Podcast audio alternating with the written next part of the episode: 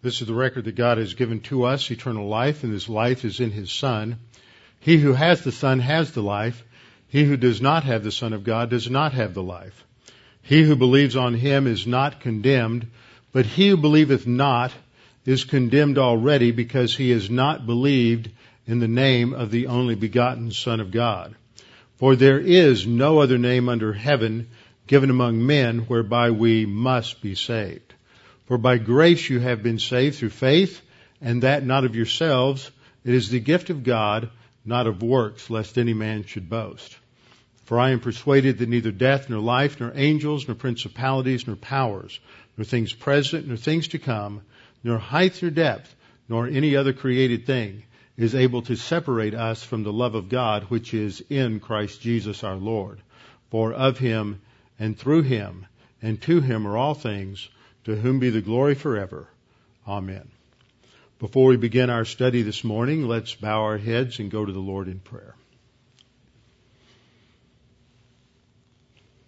Father, we're so grateful that we can come today to be refreshed by your word, to learn from your word how we are to think about uh, our, the creation that you have made, how you have uh, your intentions for the human race, and how you have made us to fulfill a mission, a purpose, a destiny.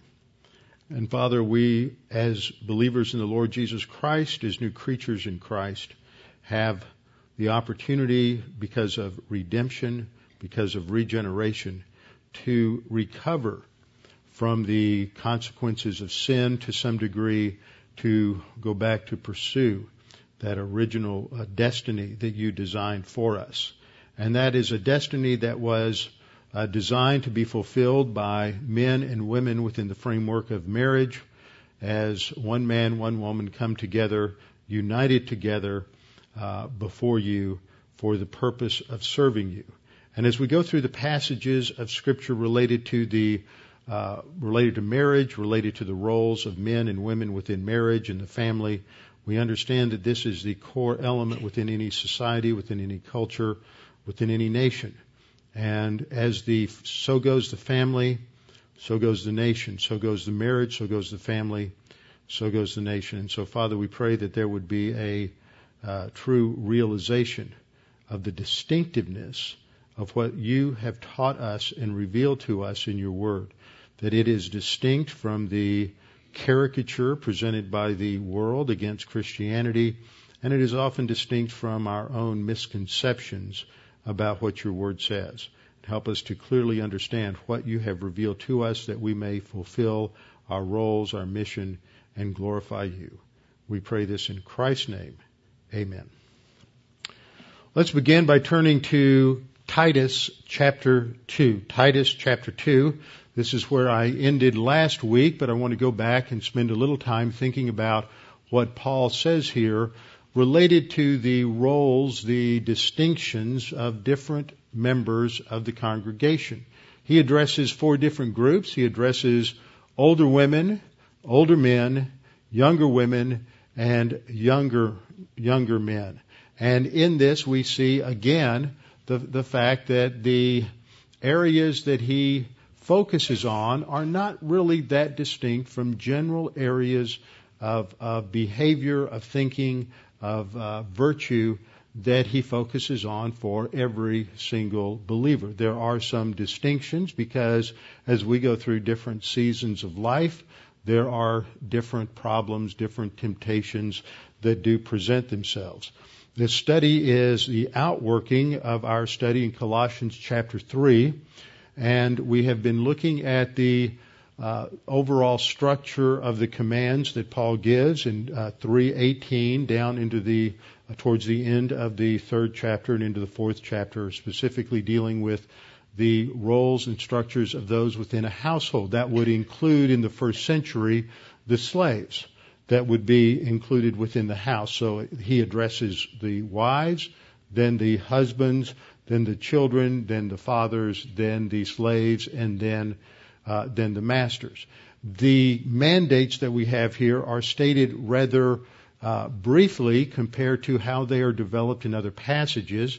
So I'm taking the time to give us a uh, a look at comparative passages, parallel passages, so that we can have a full understanding of what the Word teaches in these areas. Because we live in a world, as I've pointed out in the past, where often these verses have been taken out of context. Uh, sadly, by many Christians, they've been taken out of context. They've been misused, mis- misapplied, uh, sometimes used to justify uh, wrong, sinful, arrogant behavior on the part of uh, men or on the part of women. They've been used in anger to attack the other one who doesn't seem to be doing what the uh, one thinks they should be doing. And this has led to much misunderstanding. Not only that, there are those outside of the church who use this to uh, caricature the Christian position into some sort of antiquated, antediluvian uh, position that is hostile to uh, equality, that seeks to keep women uh, subservient to men, and many other things. And this is just not what the Bible teaches. So we're continuing to look at what the Bible does indeed teach. The passage in Colossians 3:18 reads, Wives, submit to your own husbands. I think that's important that we have in several passages that uh, qualification that they are to submit to their own husband, and uh, that is, is fitting in the Lord. And that again qualifies this that that if a woman is in a marriage where the husband tells her to do things that are dishonest, that are unethical, that violate the commands of Scripture, then she should not obey him because it would not be fitting in the Lord. Uh, we, I've pointed out in the past that the reason that wives are addressed in terms of the issue of submission goes all the way back to the judgment of God on Eve and women in general, that they would have a desire to control in a wrong way to control their husbands. Husbands have a different problem, and so their uh, the mandate addressed to them is that they are to love their wives and do not be bitter to them. Now, in Ephesians, there's an expansion on that, which we will look at next week. And then children are to obey their parents in all things, for this is pleasing to the Lord. Ultimately, what we see in all of these mandates is that the issue in obedience and submission to someone else is never based on the character, the quality, the personality of the person we're obeying. It's always related back to the to, to our service to God, and it's always based upon the fact that within the marriage and within the home, there is to be a visible testimony of the kind of relationship that we as individual, individual believers have towards the Lord Jesus Christ.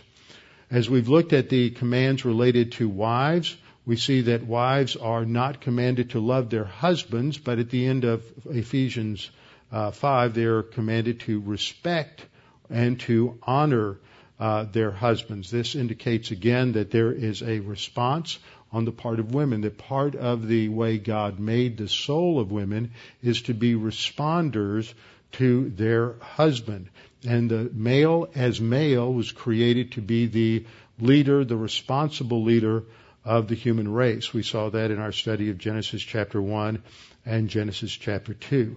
Uh, respect is a term that emphasizes the fact that the wife should give uh, deference to the wishes of the husband. She is, uh, recognizes she is part of a team and doesn't mean that she doesn't ever question or discuss uh, things with, with the husband. And husbands, if they have any sense of humility or respect, uh, would re- realize that often their wives have perspectives on things that they need to listen to and that they are perhaps uh, not aware of or not sensitive to, and often their wives give them a good, honest uh, appreciation for things. But this is something that builds together over time within a marriage and within a, uh, a relationship. And it's based upon uh, communication, having good, honest, open communication between the husband and the wife.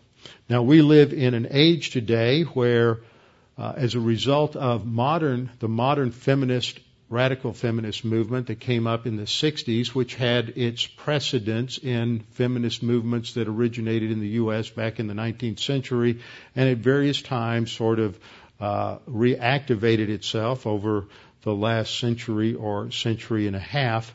And in some cases, we see there are some aspects of that, there was a justification because there was a mentality on the part of males in society that was not biblical. Often it was abusive, often it was uh, uh, tyrannical towards women, often it limited the role and responsibility of wives and women in a way that was not consistent with Scripture. And as a result of that, there were uh, numerous breakdowns that occurred within uh, within the social structure uh, of the United States. When we look at uh, this concept of submission and the concept of love and authority or leadership, as I often emphasize it in relation to the role of the husband, I want to point out two things. Uh, first of all, that when th- that tyranny is really the emphasis on authority apart from love. A biblical view of love is uh, what I mean there. That when there is not a biblical view of, of love, which is grounded upon uh, humility on the part of the one loving, as well as virtue and integrity, then authority without love is uh, tyranny, and that's not what the scripture is emphasizing on the other side with a husband because men can go one, tend to go in one of these two directions. One is a, uh, treating their authority in a tyrannical manner. The other is becoming passive. And passivity is just a pseudo love. It's a false concept of love that functions without authority. And that creates a leadership vacuum. And what has often happened when men abdicate their leadership responsibilities within the home is that women have felt that in order for the home to survive, for the children to be properly trained, for discipline to be in the home, that they need to move into that vacuum and basically take over the leadership authority position from a uh, passive male who is uh, divorced from his role in the home or absent from the home.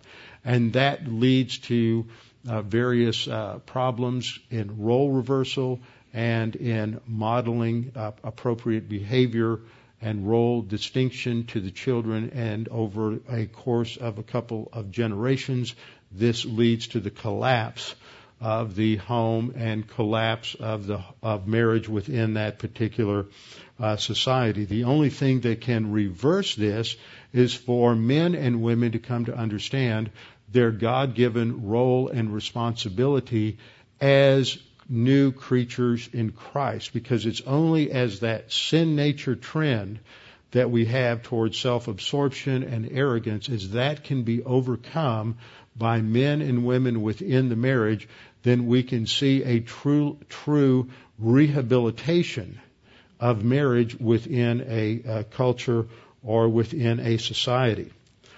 One other thing that I've pointed out as we've gone through these passages is that the marriage relationship, the role of the wife, the role of the husband, especially as they're identified in Ephesians, is often related to their uh, their under their response to the authority of Jesus Christ, so that uh, ladies, your response to your husband, in fact, your response to men in your life often says a lot about how you respond to the authority of the Lord Jesus Christ in your life. The same thing is true of men, how you exercise leadership and authority in the home often says a lot about how you understand the leadership and the authority of Jesus Christ over you and how you respond uh, to his uh, authority.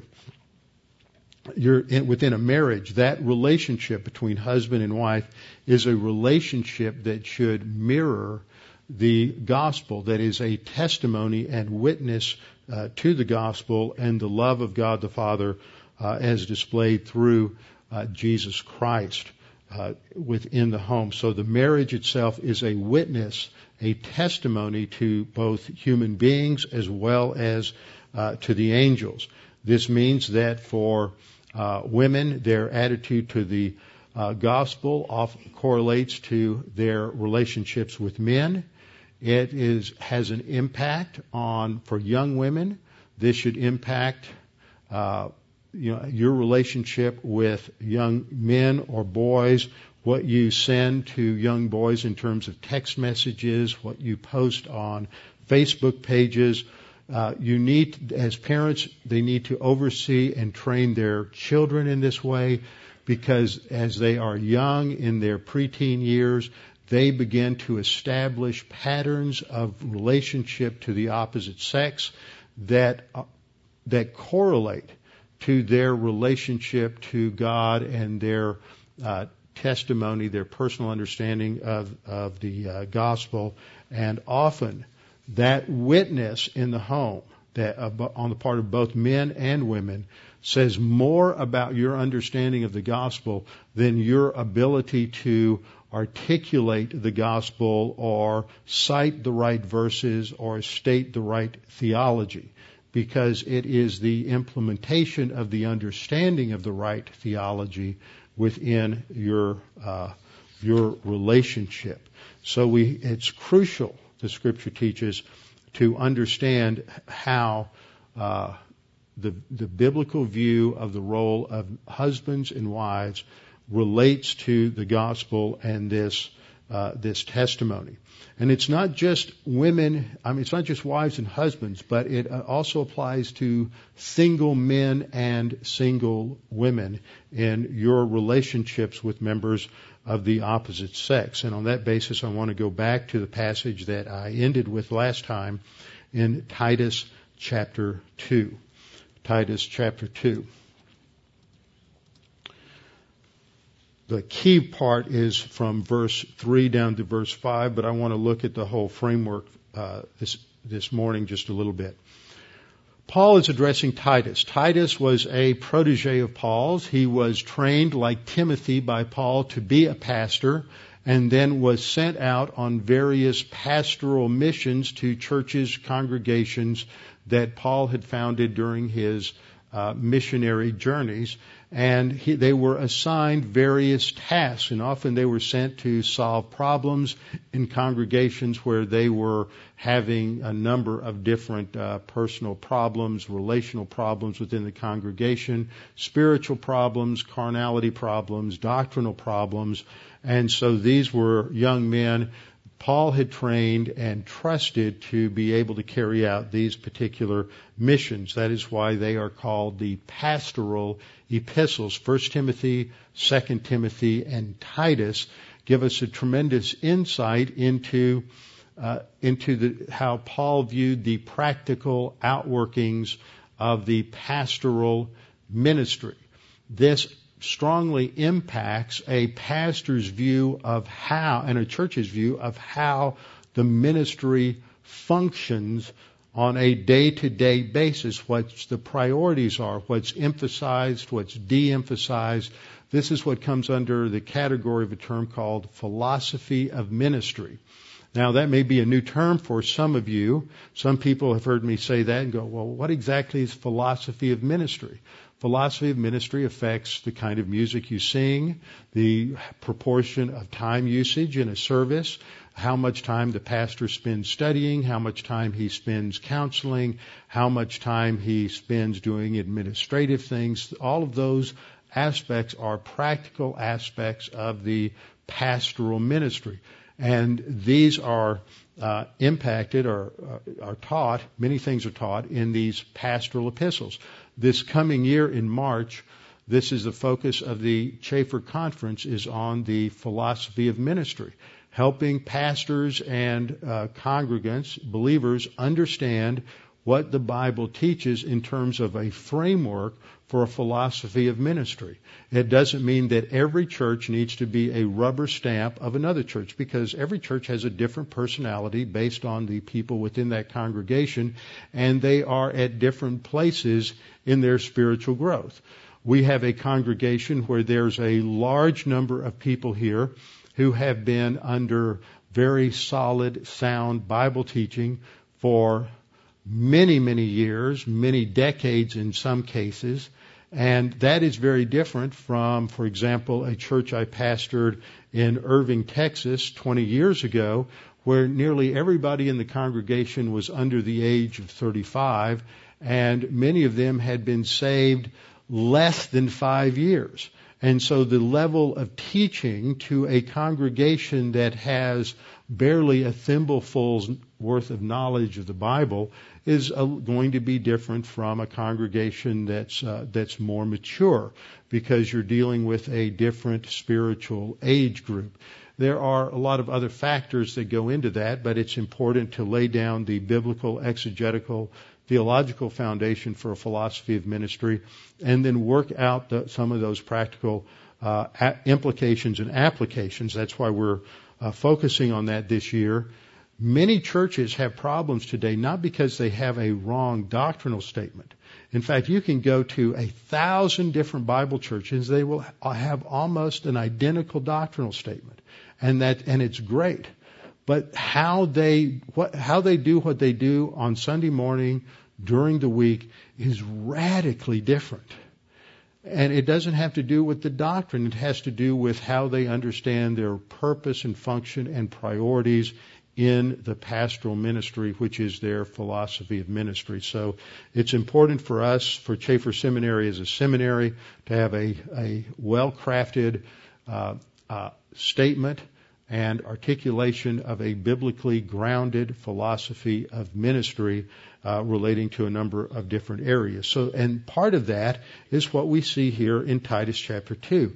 In Titus 2, uh, Paul spends 10 verses talking about the role of different groups of people within the congregation older men, older women, younger men, younger women, and how they, just providing a framework for how they are to intersect, interconnect, and relate to one another within the congregation. So he's addressing Titus as the pastor of this congregation in Crete, and he is telling him the kinds of things that he needs to focus on as a pastor. So in the first verse we read, But as for you, that is Paul directly speaking to Titus, as for you, speak the things which are proper for sound doctrine. The verb there that is translated speak is a word that has to do with the uh, articulation of the spoken word as opposed to the written word. In this context, it would have to do with teaching and instruction and that comes in the, as emphasized by the last word, uh, doctrine there in this particular verse. It's a present imperative, which means that this is something that is to be an ongoing, continuous focus in the ministry of a pastor. This is a priority. He, but it's an aorist tense would emphasize as a priority as if that wasn't what he was doing. The present imperative is stating this is to be the standard operating procedure for you as a pastor to speak that which is proper or fitting, appropriate for sound doctrine. Now the word that is translated sound is a Greek word that has as its literal meaning the idea of physical health, that which promotes physical health as opposed to disease. And it is used metaphorically by Paul and distinctively so in the pastoral epistles to relate to that which produces spiritual health, soundness in the spiritual life. And so he says you are to produce, you are to speak uh, sound or that the doctrine, the teaching that will produce the a healthy spiritual life on the part of the believers in the congregation, and thus a congregation that has a healthy or sound uh, spiritual life. So this is part of that. the sentence begins, speak the things which are appropriate, which are fitting, which are proper for healthy spiritual instruction. And then he gives uh, four areas of application related to these four different groups of people. The first are the older men. And the older men, and the way the uh, New King James translates it, similar to the Old King James, is that they are to be sober. Now that is not really a good uh, translation in terms of the modern way in which we use the word sober. This isn't talking about uh, alcoholic temperance. This is talking about a mental attitude that is balanced, a mental attitude that is well informed, a mental attitude that has led to maturity, wisdom, and self-control. So that's the idea of sober. It is the older men should be self-controlled. They should exhibit wisdom because they have lived for several decades and gone through a number of life experiences and they have learned a lot of, uh, biblical instruction. So they are to exhibit self-control and wisdom in their life. Objective thinking is another aspect of someone who is uh, sophron. That's the root word. It has there's some different uh, endings that are applied to that that indicate different uh, aspects, but it basically has that idea of clear, objective, uh, wise thinking. So they're to be sober, and secondly, they are to be uh, reverent. They are to be reverent. They are to uh, have a, be serious about their spiritual life, and they are to be pursuing spiritual growth and spiritual maturity.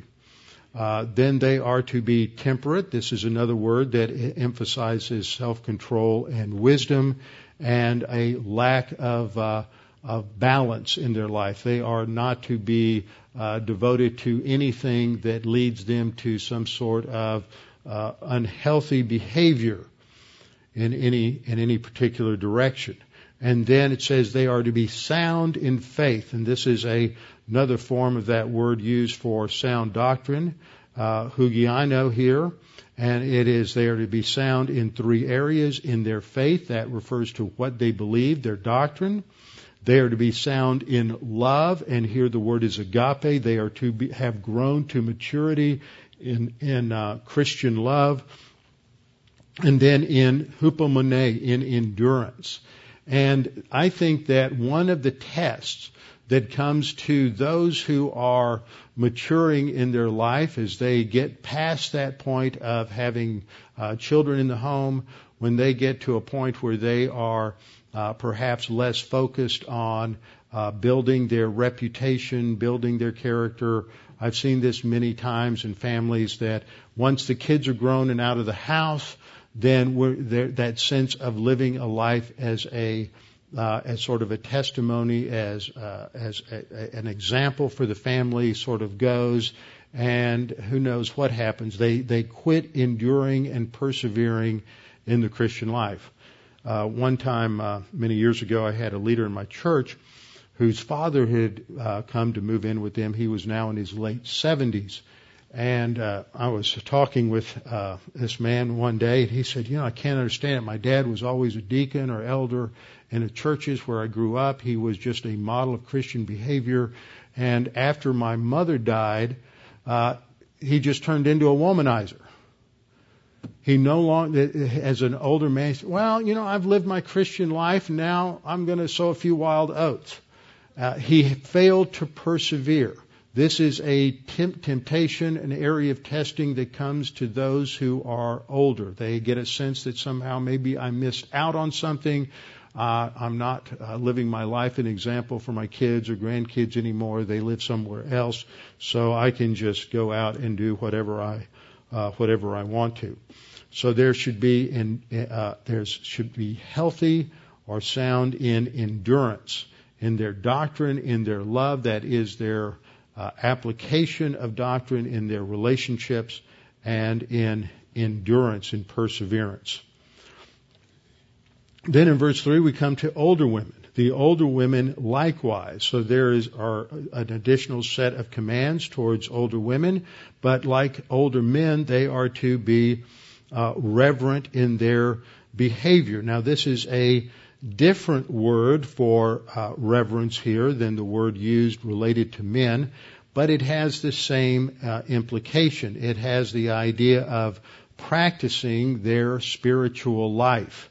Whereas the word related to the men has to do with their menta- a little bit more with their mentality, uh, thinking in terms of their uh, serious devotion to their spiritual life. This is, has to do more with their uh, the application of that uh, spiritual life. They should be reverent in behavior. This is not talking about some sort of self-righteous behavior or walking around uh, with a certain pose or certain attitude, but this this simply means that they're still focused on their spiritual life and spiritual growth. Second, they're not slanderers. It's easy for anyone to get involved in gossip or slander or running someone down.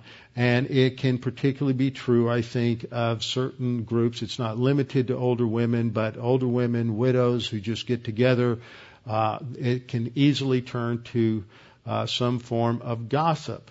Often gossip is masked in Christian circles by prayer requests. Well, we need to pray for so and so and their marriage because you know what their husband's doing and we need to pray for them and now uh, you've wrapped your gossip in, in some sort of cloak of uh, holiness because it's a prayer request. Well, older women are warned against that because apparently the scriptures see that as a particular area of weakness. And then third, not given to much wine. That's an interesting addition there that apparently uh, older women might have a tendency to uh, drink too much wine to deal with whatever the problems are that may be coming their way due to uh, the aging factor. So they are not to be given too much wine. It doesn't say they shouldn't drink wine. It just means they need to make sure they don't drink too much wine. So they are not given too much wine. And then last, they're teachers of good things. And I pointed this out last time that it's not talking about being a teacher of the word, but older women are to help the younger women learn how to deal with the issues and problems and adversities of life.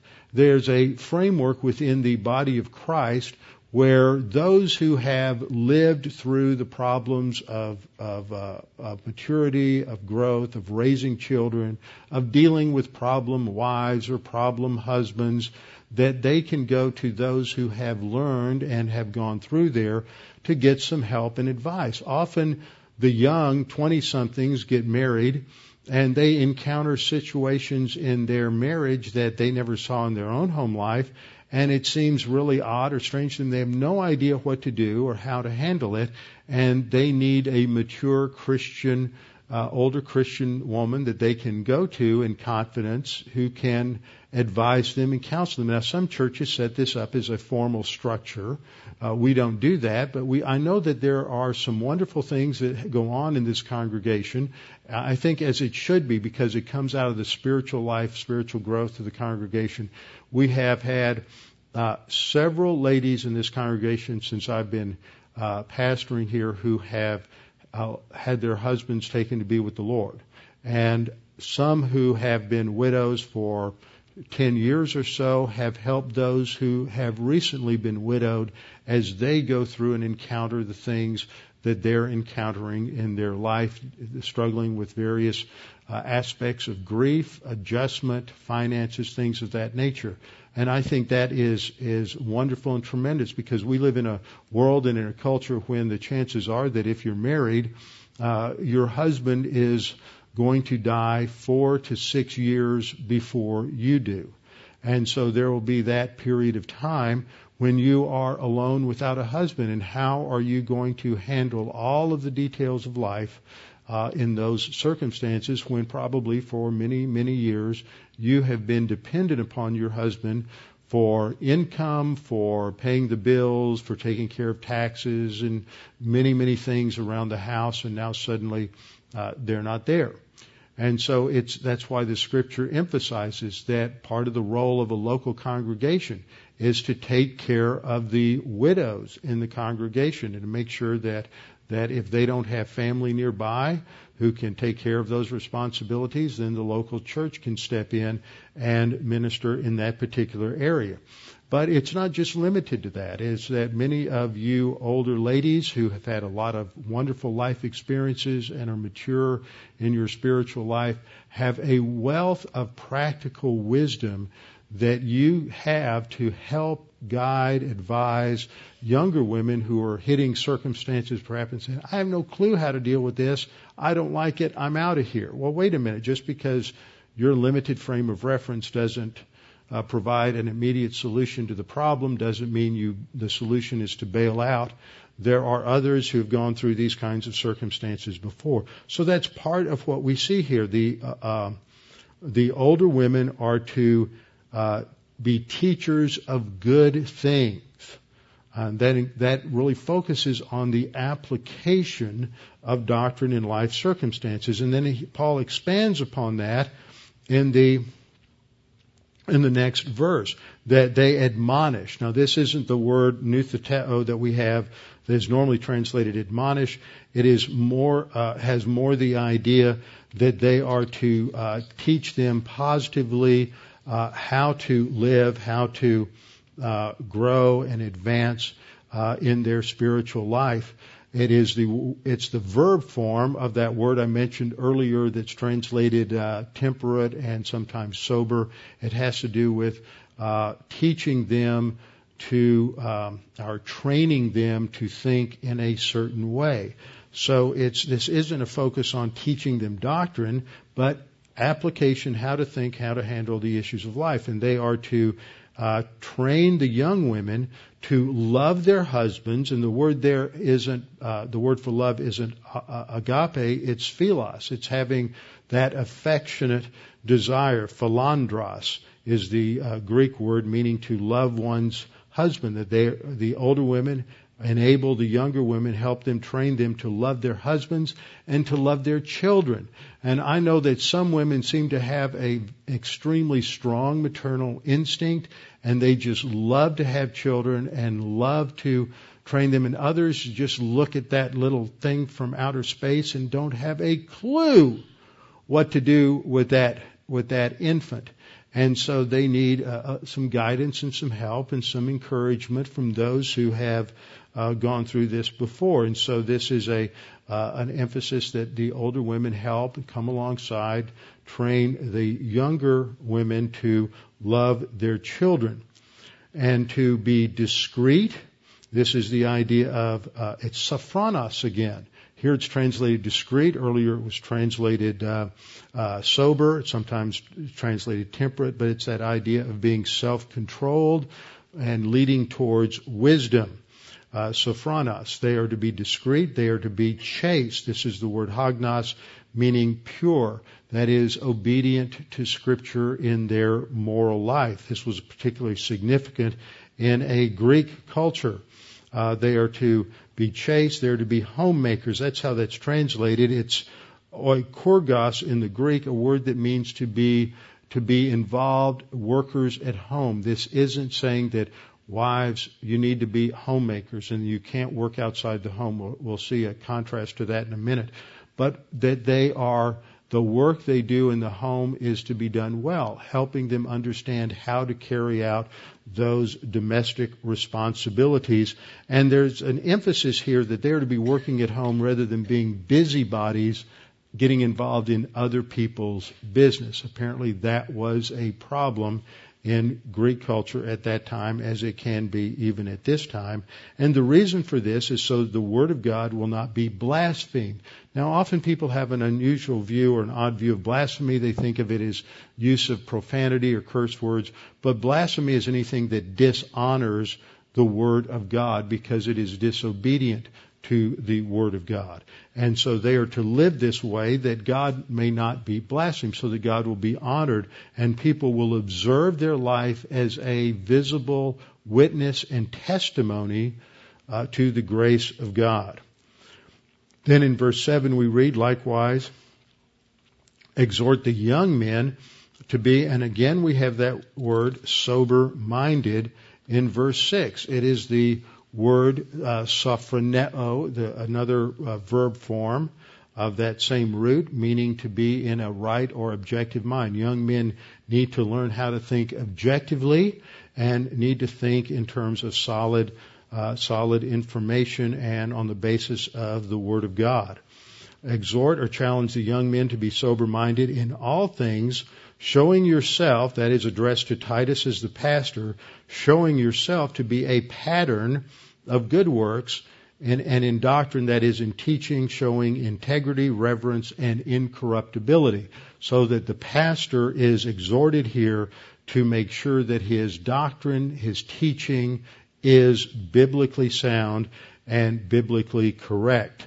Uh, verse 8, sound speech that relates to his teaching here in this passage, sound speech that it cannot be condemned, that one who is an opponent may be ashamed so that he is accurately exegeting and explaining the Word of God and dealing with objections and opposing viewpoints that are prevalent in the culture and in the community. That is, interacting with false ideas from the pulpit and correcting them so that people learn the truth as the truth and also learn it as it is juxtaposed to the erroneous ideas that have currency in the uh, contemporary culture.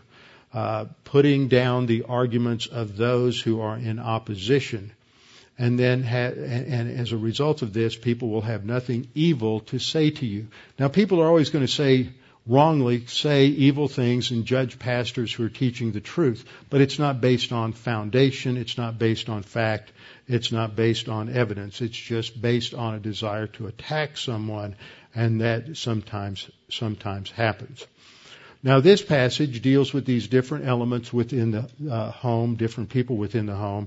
And before I finish the section dealing with uh, what the scripture teaches about women, I want to contradict and counter the false view, the false caricature of Christian teaching on women that is often presented by those outside of the church. And often it is believed by some Christians that basically what the Bible says is that women need to be doormats to their husbands and they need to be, you know, basically barefoot and pregnant and always uh, working in the home. So let's turn to uh, Proverbs chapter 31. Proverbs chapter 31, the passage we read uh, this morning in the in the scripture reading. Proverbs is a book that focuses on the practical uh, application of the wisdom of God's Word. Now, wisdom in an Old Testament sense has to do with skillful living. Living your life, applying the Word of God so that what is produced is a life of beauty, a life that honors and glorifies God. Now, this passage begins in Proverbs 31 verse 10 with a focus on the uh, uh, life and the character and the quality of the competent woman. The word here in the Hebrew is the word chayil, which uh, means strength. It has to do with spiritual strength, strength of character. Sometimes it's translated brave, and sometimes it has the idea of competent. Then that's, I think, the strongest sense in this passage. This is the competent, successful wife, the wife who fulfills that role of being an ezer, an assistant, a helper for her husband. She recognizes her role within the team, the husband-wife team uh, within the marriage, and begins. Uh, I always like the way the King James uh, started this: a godly wife who can find. I always thought that uh, in my life, that's not a uh, that, that's not really not a question; it's a statement a godly wife who can find my keys and find my wallet and find whatever it is I can't find. You know, some of you women can relate to that. It's, uh, but the question is, who can find a competent woman? Because they're rare. It, it, it, takes time to develop this, ladies. It's not something you have when you're 25 or 30. It's the result of years of studying the Word of God and applying it and letting God the Holy Spirit build and produce character in your life and not just focusing on spiritual truth, but learning about the, all of the various details of life and responsibilities and activities that are involved in your life, areas where you are have strengths and not trying to become strong in areas where you have no interest, where you have no uh, no no ability, but developing and maximizing your strengths to the glory of God, so that it enhances uh, the home. Uh, the uh, writer says, "Who can find a competent wife? For her worth, her value is far above rubies. You just can't measure it in dollars and cents." Uh, then there's a mention of the husband three times throughout this passage. Her relation to her husband is mentioned, and as a result, this competent woman is one who is trustworthy. Her husband can rely upon her, can trust her. Now, sometimes that takes, can take time to develop. In any marriage, the marriage is the beginning when they come together at the wedding, not the end, and the couple learns to grow together, to trust each other, to encourage each other, to not get too frustrated with each other when the other one makes mistakes or is a little slow. And sometimes women are a little more mature than men when they get married in their 20s and it takes time for, sometimes for the man to catch up uh, maturity wise. And so that trust is something that is built over time. Uh, the husband trusts her. Trusts her in, in, this passage, trust her in many different areas in the home, uh, with the children, with the finances, with investments, with business. Uh, he, she, tr- he trusts her. Why? Because he knows that that she's committed to the team. She's committed to that ezer mentality that they're working together towards a common uh, common goal. So the heart of the husband safely trusts her, so he will have no lack of gain. He knows that she's committed to the success of their uh, marriage and of their family. Um, verse 13 talks about her industriousness that she has a biblical or positive view of work and labor. She is not lazy. She's not restricted to just what we would call uh, domestic chores. Now, remember, this is written in a time, it's a rural environment, it's an agricultural economy. It's different today because we live in the post-industrial revolution period and the post-informational revolution period. And so things are different. There's work outside the home. This doesn't exclude that, but this was at a time when there wasn't uh, that much for either the husband or the wife to do outside of the home. There was some, but not uh, a tremendous amount. So in verse thir- uh, verses 11 and 12, we, uh, excuse me, 13 and 14, she seeks wool and flax. She's purchasing that which she needs as she uh, sews and as she weaves in order to produce the fabrics for the uh, clothes for her family. Uh, she is involved in shopping and in, she looks for good deals, good bargains, finding uh, the uh, food in order to provide for the family. Uh, she uh, now some of you aren't going to like this because you're not morning people, but she rises early while it is yet night. Don't argue with me. This is the Holy Spirit. You know, okay. I, I, don't get on to me. I'm not saying you have to get up before the sun gets up, but this is this is the example. She rises early while it is yet night and provides food for her household. Now contextualize this uh, if you're on the farm in an agricultural economy, everybody has to get out and start working the fields very early in the morning.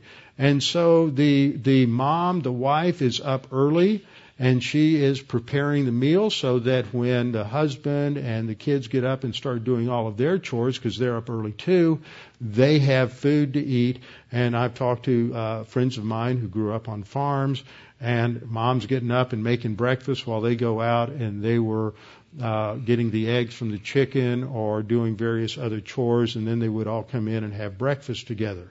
Uh, this isn't saying this is this is giving an example, not a mandate. Okay, this is the, this is how this is is functioning as a proverb.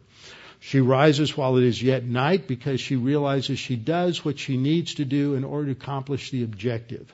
And she provides food for her household and a portion for her maidservant. She takes care of the, those who are uh, helpers for the family. But she, her work is not limited to the home. She's involved in, in, in, investments, in business. She looks at real estate. She sees a field that is available for purchase. It's a good field. It's a good investment. And she buys it. She doesn't do it on a whim. She does it from knowledge and investigation and understanding what is good for the family. And from her profits in the investment, she then plants a vineyard. So this again brings income to the family. She girds herself with strength and strengthens her arms. She gets up and goes to CrossFit every morning at five o'clock in the morning. I'm just being facetious. But this is, uh, she's concerned about her physical strength so that she has the ability to carry out what she's doing. I think there's an application for us there today. We all tend to be a bit too sedentary and we are not physically fit to have the energy to do everything that we need to do. She, but the emphasis here, she values labor. She is aggressive in her uh, in her work and in building the wealth of the family. Uh, verse 18, she perceives that her merchandise is good. What she produces in the home can be sold outside of the home, and she pursues excellence in her craftsmanship. Her lamp does not go out by night. So she gets up before the sun goes, uh, gets up and she goes to bed after the sun goes down. She's industrious she, throughout the day. Uh, verse 19, she stretches out her hands to the distaff. That's another term for a spindle on a, a spinning wheel. And her hand holds the spindle. That verse just emphasizes the fact that she's working at sewing. That doesn't mean, ladies, that y'all need to be sewing, although you know, my mother sewed for years. My dad, when he was like, when he was eight or nine years old, he would draw out patterns for my grandmother's dresses. I, I did not get that gene. Uh, then we see that she's involved with the community. Uh, in verse 20, she extends her hand to the poor. She helps those who are less fortunate. Uh, yes, she reaches out her hands to the needy. Uh, verse 21, she has prepared her family for adversity. In this case, it's snow during the winter. She has clothed them so that they'll be warm with expensive garments. She spared no expense in providing the clothing that they need to handle a, a, a bad cold front, bad snowstorm. And so she has their protection and provision in mind. In verse 22, she makes tapestry for herself. Her clothing is fine linen and purple. She dresses well. Uh, she makes linen garments and sells them and supplies sashes for the merchants. She's involved in in in commerce. So th- this isn't against a, a wife or a woman being involved in business, being involved, but it's all related to the family and the career. She's not doing this for her own personal gain and advancement and career building. She's doing this as as an adjunct to her husband, who's the prime uh, leader in the home, and her career, everything that she's doing, is designed to build and strengthen the family, not to build and enhance her own career, her own reputation per se. Uh, she, uh, verse 25, strength and honor are her clothing. It's her character, her virtue that are emphasized here. So she shall rejoice in time to come. She opens her mouth with wisdom. She has grown spiritually uh, she has uh, learned from experience and she can give wise counsel and advice. And she is kind to others. On her tongue is the uh, law of kindness. She watches, verse 27, over the ways of her household, so she administers and manages the household well. She does not eat the bread of idleness is simply a figure of speech for saying she's not lazy, she's not idle. Uh, Verse 28, as a result, her children uh, honor her, rise up and call her blessed. Her husband also, he praises her. And what he says is recorded in verse 29. Many daughters have done well, but you excel all of them. And verse 30 then puts the emphasis on the real issue. Charm is deceitful. How a wife or a woman dresses is, can be deceitful. Her beauty is passing, but the woman who fears the Lord, she shall be praised. Because what drives this woman is her fear of the Lord, not her desire to be more educated, not her desire of gain for gain's sake, not her desire for reputation to be the best, but her desire to serve the Lord in her role as a wife and in her role as a mother. That's what drives her, her fear of the Lord. So the conclusion, verse 31, give her of the fruit of her hands and let her own works praise her in the gates. In other words, the evidence, the product of her life is the source of her honor and praise, but it is grounded upon her spiritual life and her fear of the Lord. So with this, this wraps up this look on the role of women. It's not this negative women, you just have to be a doormat for your husbands. But you're designed with a tremendous role to enhance, to, to aid, to help, to assist within that team that God has established as the core foundation of all society within the marriage and the family. And that's the role of the wife. Now that is your role no matter what the husband's like, whether he's excellent or whether he's not. And we will look next time at what the Bible says for the men, what their role, what their uh, responsibilities are. Father, we thank you for this opportunity to look at these things this morning, to study them, to have our, our understanding of, of uh, the role of wives and women enhanced and strengthened and focused by your word knowing that this is truth, that our uh, our understanding of these things is not to be shaped by misconceptions, by cultural misconceptions, but by the truth of your word. And that as you have stated from the beginning of Scripture to the end, that men and women both have a glorious role and responsibility and are honored as equally bearers of your image. Father, we pray if there's anyone here this morning unsure of their salvation or uncertain of their eternal destiny, that they would take this opportunity to make that both sure and certain.